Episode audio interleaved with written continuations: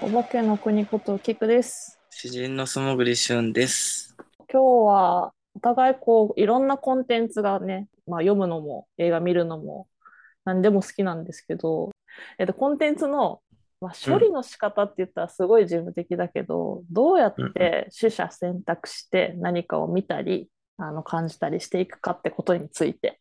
コンテンツの楽しみ方うについて喋ってみようと思います。そうっすね。まあ、主に我々が話すと言ったら、ネットフリー何見てる最近これ面白かったよでしょで、うんうんうん本これ読みました、これ買いましたでしょ音楽これ聞きました。あと、美術館これ行きたいなとか、うんうん。あれ見てきましたとか、あとどこどこ行ってきましたとか、これ食べましたとか。うんもうなんか、結構あれですよね。あの、幅、幅広めですよね、我々ね。そうっすね。ううんん。大体、うん、何かしら話してる。まあ、大体本の話はするっすけど、でも私が一番困ることは、積んどくが多すぎるって いう。うんうんうん。うんだかね。積んどくが多すぎる。まず本屋に行って、本を買わずに出てくることがとても難しい。ああ、そうっすね。あという病気にかかってるんだけど、あ、なるほど。最近はだいぶ耐えて耐えて耐えて。ああ、なるほど。僕は結構、積んどくは、うんとりあえず、積んどくは気にしないですね。うんとりあえず本を買っ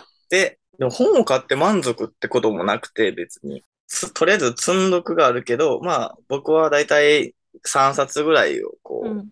並行して読むので、なんでまあ別にいくら買ってもまうあん気にしないといううんうかん、とりあえず本を買って、まあ帰り道読むなり、パート読んで、で、あの、僕の家にある、僕の部屋の、てかまあ僕のリビングにある積んどくスペースっていうのがあって、うんそこにとりあえず入れる。うんを、まあ、繰り返してますね。うんで、まあ、3冊のうち1冊減ったら、そこから1冊取って読んだりとか、うんうんうんうんまあ、その3冊は別に、こう、読み切ってなくても、うんうんまあ、入れ替わるんですけどね。3冊読んでても、その時の気分じゃない時っていうのが、まうんあ、あるじゃないですか。うんなんうんかあ、るね、その3冊じゃ収まりきらない。ある収まりきらないというか、範囲外の気持ちみたいなのがあ,、うんあったりもするから、3冊全部やめて新しい3冊持ってくるとか。もう読み終わったもんから持ってくるってこと。もあるし、うん、そうですね。3冊で、あ、ドラクエみたいにチーム組んでるみたいな感じですね。パーティーする。 パーティー組んでる、パーティー組んでるみたいなところがあって、うんうん、そう、1冊じゃやっぱカバーしきれないから、まあ3冊あったら、まあ、ある程度はなんとかできるかな、みたいなところでうん3冊持ってきて読んだりとか。で、その積んどくとは別に図書館スペースがあって、はいはいはい。常に20冊借りたやつが僕の積んどくとして 置いてあるんですよ。常に積んどくとして僕に迫ってくる。 期間限定の積んどくだ。 2週間限定の積んどくがああ、あって、それもあるみたいな。結構あそう。る。まあ全部読めないですけど、うんもちろん。うん。まあそこにも積んどくがあるし、自分の積んどくもあるし、みたいな。うんそのせめぎ合いですよね。もうどっちを崩していくかみたいな。はいはいはいはい。すごい大変。常にもう読むべきものに、追われがてる。迫ってきてる。うん、追われてますね。え、それ20冊さ、にえー、2週間で借りてくるじゃん。まあ、それ多分そのうんう時ん興味があるものとか、ああ、これ読みたかったな、みたいなの借りてくるやん、うんマックスで。うんうんうん。それのうち何冊ぐらい終えれる大体。 4か5っすね、やっうぱり。んうんううん。ん。そんなに、うん。例えば、ドゥルーズに関する本が読みたいってなったら、うん図書館行って、在庫検索で、こうう、んドゥルーズって検索して、うんでも片っ端からこう、印刷していって、書庫に大体あるんでう、ん。で、十何枚持ってる紙を、全部出してもらって。そう出してもらって、で、それを抱えて、この時代の詩が知りたいみたいになったら、もう、うん、うんうんバーって検索して、全部。あ、じゃあ一回借りるごとに結構ランダムじゃなくても、その時のそのテーマみたいなのを資料をガッと借りてくるみたいな。ああ、そうです、そうです、そうです。 3冊本パーティーとは別の、そのすごい深掘りパターンの積んどくがあるってことだ。ああ、そうです、そうです、そうです、そうでうんうんす。なるほどね。だからまあ、うん、一応自分の今の気持ちを反映してる寸読コーナーがあって、でもまあ、4、5冊しか読めないから、一回読んでは。で、それ2週間で返してさ、次にまた全く違うテーマで取り組んだりするのそれとも2週間の中からいくいくらかはまた延長して借りてとかでする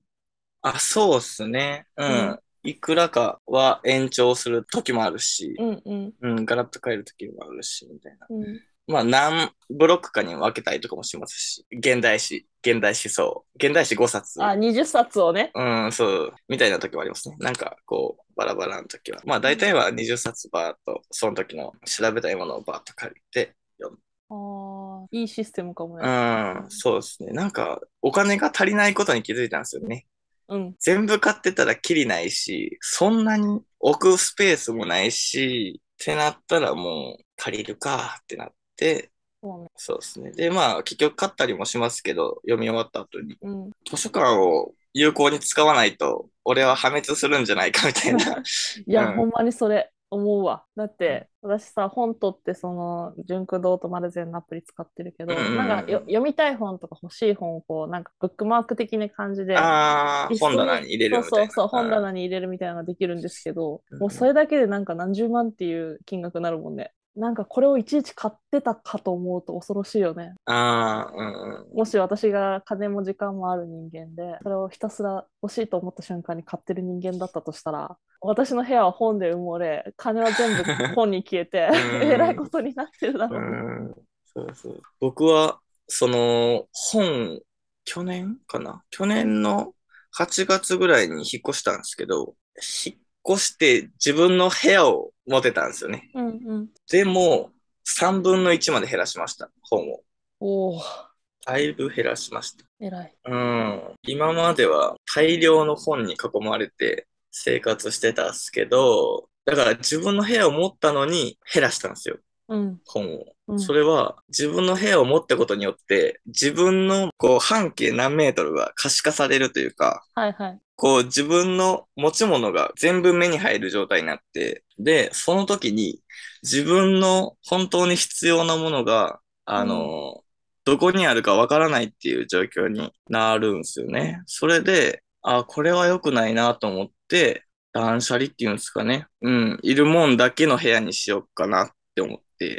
うんうん、もう雑多な部屋が好きでずっとそうしてたりとか、すけど、うん、綺麗にしようと思いましたね。素晴らしい。うん。そして雑多な部屋が好きっていうのめっちゃわかる。今私それやもん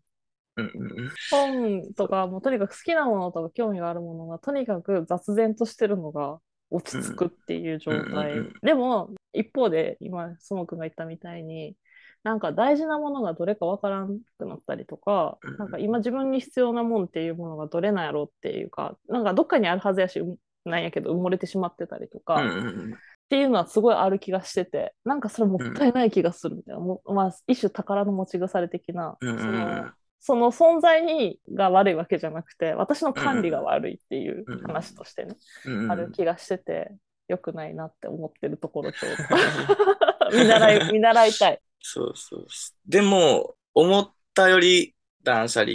が進まなかったりもして、うんで、うん、未だに完成形には程遠いなっていう感じなんですけど、あの、キクさんに教えてもらった365日のシンプルライフ。ああシンプルライフね、うん。っていう映画が、すごい僕の中でグッときたというか、ちょうどハマったというか、僕の中に。ああうんよかったです、あれですよね。こう、自分の家のものを全部一回預けて 預けて、などこに預けるんでしたっけああいうのって。貸し倉庫的な貸し倉庫か。そうそう。トランクルームあ、そう、トランクルーム、トランクルーム。トランクルームに預けて、一日一個取ってくるんですよね。そうでん最初はもう全裸なんだよねそうそうそうそう。服すら預けちゃ うからもうなんかこう真夜中にしかもあれどこだっけノルウェーだっけスウェーデンだっけえー忘れたけど北欧でしたよねだからとにかく寒いわけよ、う彼んらうは、んうんうでん。全裸であの歩いたら怪しまれるから夜中を 狙って毛布はね。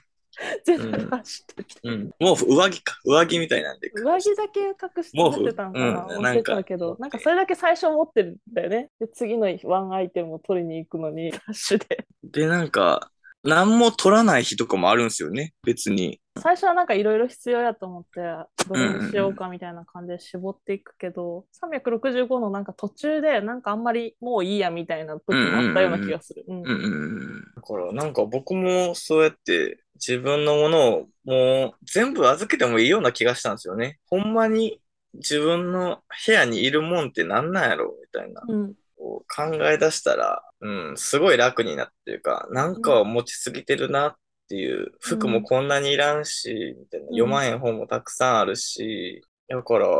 気づきましたね。うんうん、俺気づいたぞっていう、なんか、バチッときたのね。あ、なんかあの時、たまたまあれだよね。なんかドキュメンタリーで面白いやつないですかみたいな。あーそうそうそうで、んちょうど私がその365日のシンプルライフを見た後やったから、うんうんうん面白かったですよみたいな感じで言ったら、なんかすごいハマったみたいな感想を返ってきて、うんうんあ、そんなうんうにんみたいな。うんうんもうもう私は普通に面白いなと思ったけど、という、なんか私よりもずっと 感激してたからさ。うんうん。いや、あれは忘れないですね。なんか、やっうんぱ、ミニマリストとかとはちゃうんですよね。なんそうか、ね。うん。うんうん。ないからいいっていうわけじゃなくて、うん。実験だからね、あれどっちかうんっうていうとん、さ。そう。何が必要だったんだろうっていうことを考える、まあ、どちらかというと哲学的な課んうんうん課題というか、としてやってるからかな。なんかミニマリストのなんかどこまで削れるかみたいな話ではないというか。うんミニマリストってさ、いかに削るかって話をするじゃない。部屋の中で、例えばこれはいらないんじゃないか、あれはいらないんじゃないうかって、んうんそのあるものから削っていく話をして、まあ、極限まで削るっていう話をしてる気がするんだよね、ミニマリストって。うんうんでも、その365日のシンプルライフの人は、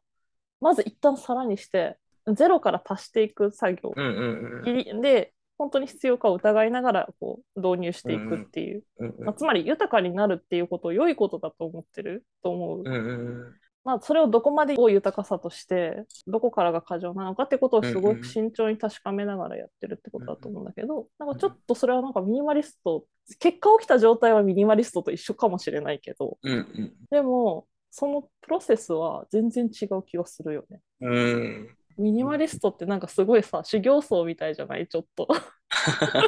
ストイックすぎるというか。うん減らすことに快感を覚えるようなね、なんうかところもあるんじゃないかと思うんですけど、365日のシンプルライフはなんか増えることで喜びを得てるじゃないですか。うんうんううん、んだから、それがなんかいいですよね。ほんまに、ものをものとしてどう考えるかみたいなうんうんうんところがすごく、うん、考えられてるというかうんうんですね。すごい影響を受けました。うん。いまあ私は相変わらずカオスな部屋に住んでいますが、や、僕もですよ。全然なんか片付かないし、パソコンのデスクトップとかはそうでもないんですけど、そのうん自分のこう物理デスクトップは結構その時関心のあるものが手元にないと落ち着かなくて。うーん。読みかけの本は、素木みたいにこう、積んどく棚みたいな、作ればいいのかもしれないけど、とりあえずあ私の机の上が積んどく棚なわけですよ。あ自分が今読んでる本とか、自分が直近読んだ本とか、大体この辺にあるんです。で、なんかちょっとひどくなってきたら一回片付ける。 今、大量に辞書が積まれていますー、辞。書ですか。今か、国語辞典、漢和辞典、英和辞典が積まれています。いいな、辞書。辞書いいよ。高くて買えないですね、辞書。え、これだって欲高しいですけど高校の時の辞書だよ。あ、そうなんですか。国語辞典に至っては私の小学校の時の辞書だしね。本は積んどくですけど、うん。例えば、映画やったらどうしてますかマイリストに溜まっていくものたち。そいやー、もうその時見れそうなもんに、を見るって感じだね。大体友達とかにこう教えてもらって、これおすすめだよとか、とりあえずマイリスト入れとくみたいな。ただその時関心があるものに結局寄っていくから、うん本当にどうしても暇な時、でも何もしたくない時に、マイリストざーっと見て見れそうなもん見るみたいなこともするけど、でも見たいもんその時見ちゃうね。その時パッと取りやすいかも。なんか本本だったら本屋さんに行かなきゃいけないかったり、う。お金を払わなきゃいけないけど、ネットフリとかだったら、まあまあうん、パッと押せば再生されるから、その場でと取り込みやすいから、うんあんまりなんかストックが、あストックはすごくあるんだけど、今見たいものはそのまま見ちゃうって感じかな。え、どうしてますかいや、僕、マイリストって使わないんですよ。え、どうしてんのフィルマークスっていうアプリがあっあて、るあるある。うんあれで、とりあえず見たい映画を検索して、どこで見れるかっていうのが出るね。バーって出るんですよね。うんうんなんか、アマゾンとかなんとか、ネットフリックスとか、フ Hulu とか。それで、見る手段を確認して、見る、みたいなうん、うんうんことばっかしてます。なんか、マイリストを一時期使ってたんですけど、全然見ないし、あの、逆に、こう、今日はマイリストの中から見ようと思って、マイリストを見てても、決められないんですよね、なんか。そう、決められへん。で、それだけで30分ぐらい経ってたりとわか、かる。うん、何これみたいなことになるんで、もうマイリストは使わないことにして、とりあえず今気になる映画を、その時にこう、バッとこう、フィルマックスで調べて、うんで、あ、やばい、ツタヤにしかないと思ったら、ツタヤに買いに行ったりとかしてますね。なるほど。うん直近で気になって見れなかったやつは、一応検索履歴とかに残るんで、そこでまあ把握しといて、みたいな感じですかね。うん。あとはまあ頭の中に入れといて、うん、それで忘れたらもそれまでやな、みたいな。う、うん、見ないやつかな、みたいなところがありますね。ほんまにどうしても忘れたくないやつだけマイリストに入れたりとかしますけど、まあお守り程度というか、僕は結構2020年ぐらいから始めて、短い文章ですかね。原稿用うんう紙ん1枚いかないぐらいの量をメモ程度に感想として書いてるみたいなところがありますね。あとなんか何見たかとか忘れる時もあるし、忘れる。うん。うん、書いといた方がいいかなと思うんう。なんか僕今年すごい映画を見てるんですよね、なんか。どれぐらいのペースで見てるんですか今年は150はいってるか。すごいね。なんかまあもっと見てる人は見てるやろういと思うやんいでや、ますあそけうやどけ。ど、そうやろうけうど。ん。でも一日に何本も見たりするんで、別に見ないまあ日とかはあるんですけど、うんううん。だからここで宣伝しとくと、その後リシュンをフィルマークスで検索して、フォローしてくださいと。え、 じゃあ私今探すわ。モグリシュンのユーザー検索すればいい。あ、出てきた。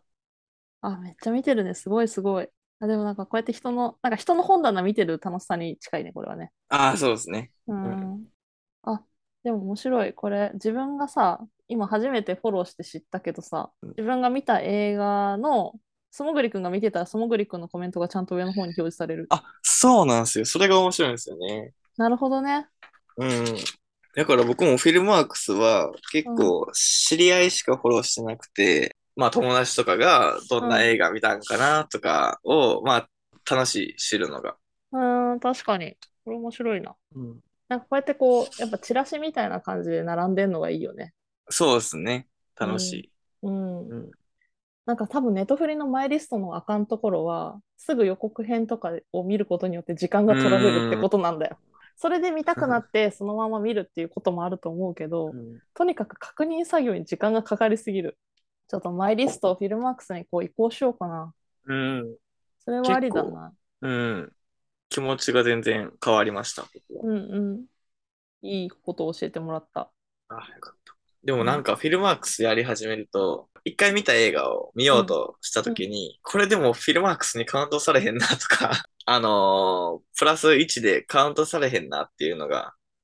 見た映画として。そう、コレクション欲みたいなのが出てきちゃ って、うん。それだったら見てない映画見ようかなとか、思い出しちゃうのがちょっとフィルマークスの良くないところかなって思います。 それはもうプラスアルファのことじゃん、別に。 だから僕は、一回見た映画は、もう一回新しく書き直すんですよ。なんか、再建したみたいな感じで、はあもう一回上の方に持ってきて、みたいなことをして、こう、自分を落ち着かせてます。うん、なるほど。えっと、今はさっき映画の話、本の話をしてきたけど、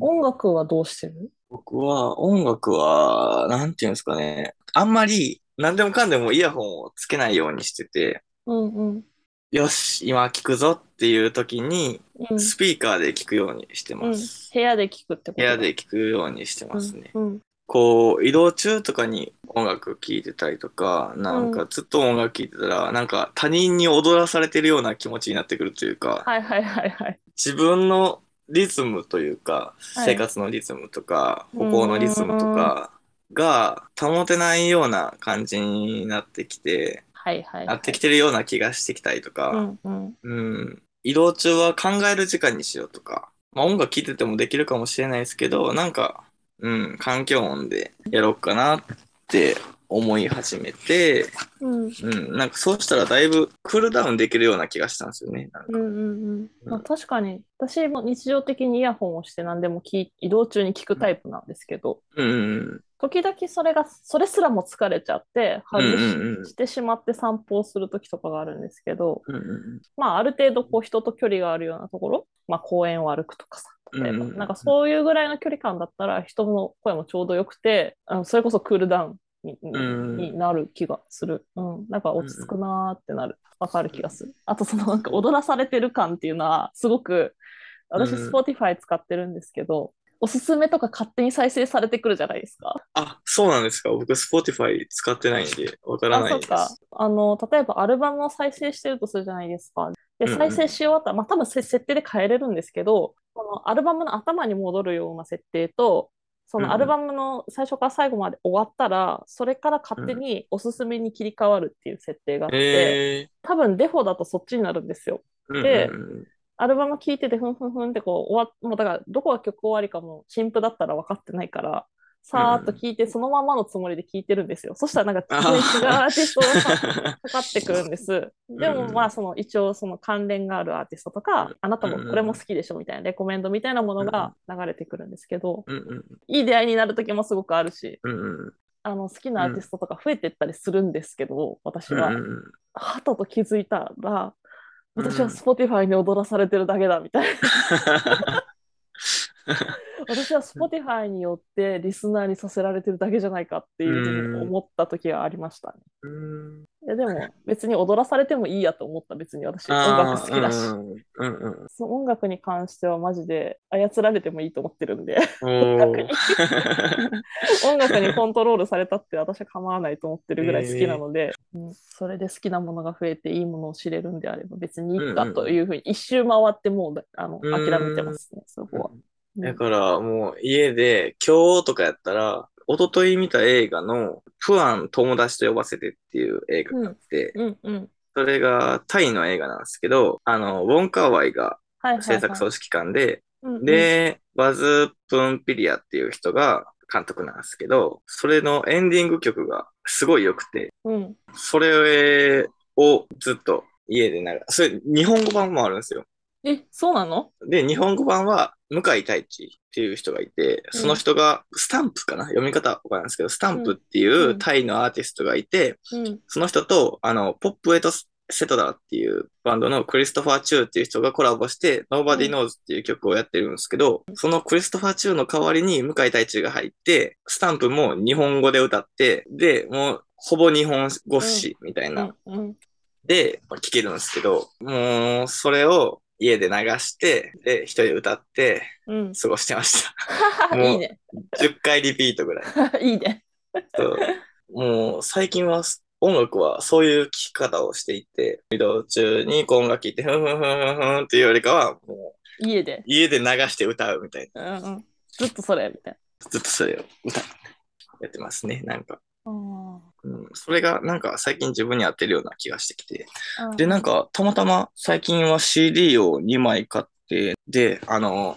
目覚まし時計が CD プレイヤーになってるやつを持ってて、そうなのもう10年以上前ですかね。もらい物なんですけど、そんなんや。うん、そうそう。それですごいチープな音が流れるんですけど、それでまあ、聴いてて、え CD を。なんか CD プレイヤーってなんか今、なんか思ってるのがなくて、ずっと同じの使ってるんですけどー、うんポータブル CD プレイヤーもなんかう買ん。っ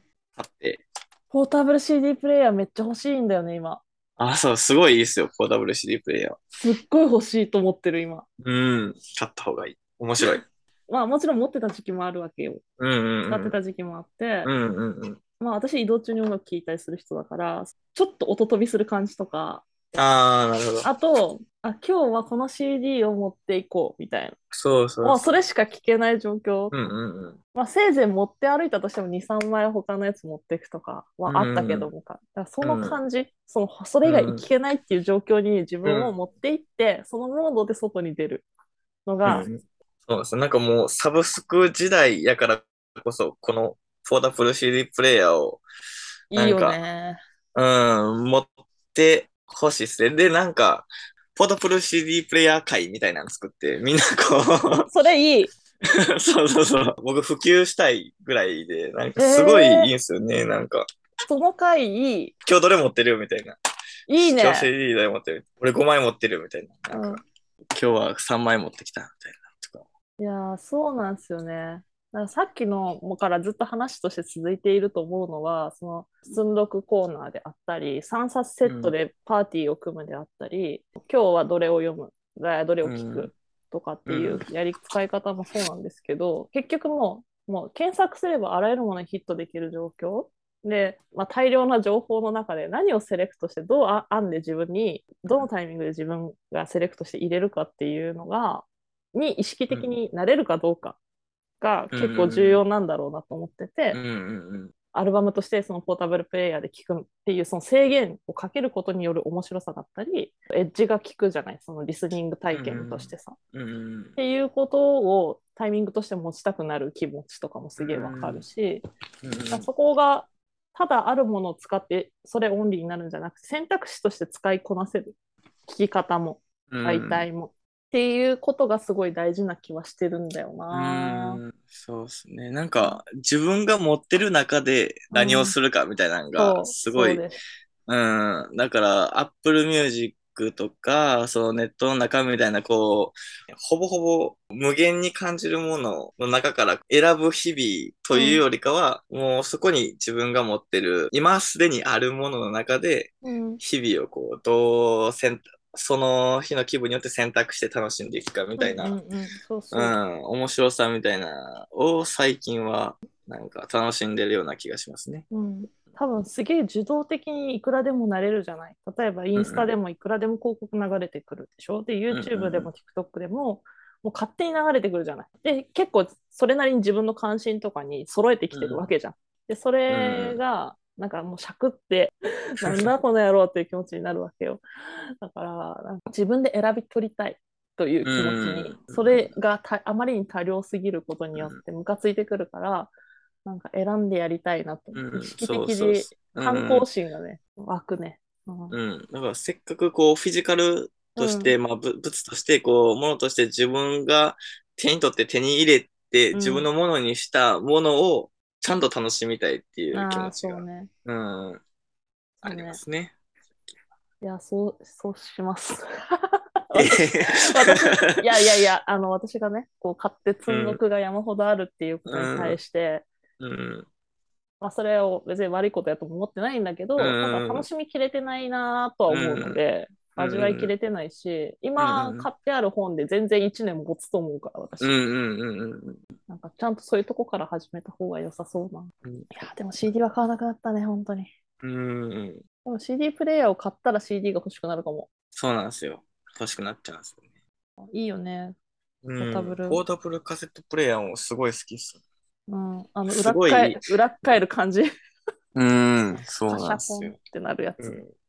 で、録音できるんで、ああ、のそうだそうだね。うん、うん。そうそうそう。だから、なんか自分でギター弾いて、うん。弾き語って、撮って、聴いて遊んだりとか、うんうんうん。友達と集まった時とかに、少年ジャンプを積み上げてドラムにして、ドラムスティック持たせて、それでドラムさせて、うん。で、僕があのミニアコースティックギターであのビートルズのカバーをするっていう遊びをしして、で、カセットで録音して、なんかいつの時代かわからんユニットみたいなの を、ヨレヨレのビートルズカバーみたいなのをして遊んでました。それ最高だな。それは何アーティスト名とかないえっと、カウボーイトイズっていう、そうです。僕、ダンディーカウボーイズっていうバンドをやってたんで、言ってたね。そ、のドラム、幼馴染なんですけど、うんうん。幼なじみと遊んだ時に、で、なんかおもちゃみたいなカウボーイだから、カウボーイトイズでいいやっつって。 えー。いやー、遊ぶのが上手だよな、ほんと。そうですね。うん。楽しいですね。なんか変な遊びをするね。私は遊ぶのを上手な人を最高に尊敬しています。いや、コンテンツの選び方と楽しみ方。そうね。これタイトルつけるとしたら何なんでしょうね。まあでも、選択選択のうん哲学。ああ、かっこよくやっちゃう ね。いや、そんなんでもいいなと思ったし、さっきのそのパーティー組んでやるみたいな、ちょっとこう、情報型の海の中から、こう取捨選択する時の、なんかこう、セレクト感っていうか、意識的になるみたいな部分が結構重要なのかなと思って、消費の仕方の話ではあるんだけどね、でもちょっと消費とも言い切りたくもないみたいなとこあるからな。 365日の選択ライフ。まあでもそうだね。それにするか。メモっとこう。はい。じゃあ今日はこの辺りにしてきました。これからもいろんなコンテンツを我々は味わっていくと思うので、そうですね。いい新しいや り方、こういうアプリ見つけましたよとか、いいやり方見つけましたよがあったらまた教えてください。そうですね。お互い。うんお願いします。あはい、ありがとうございました。りがとうございました。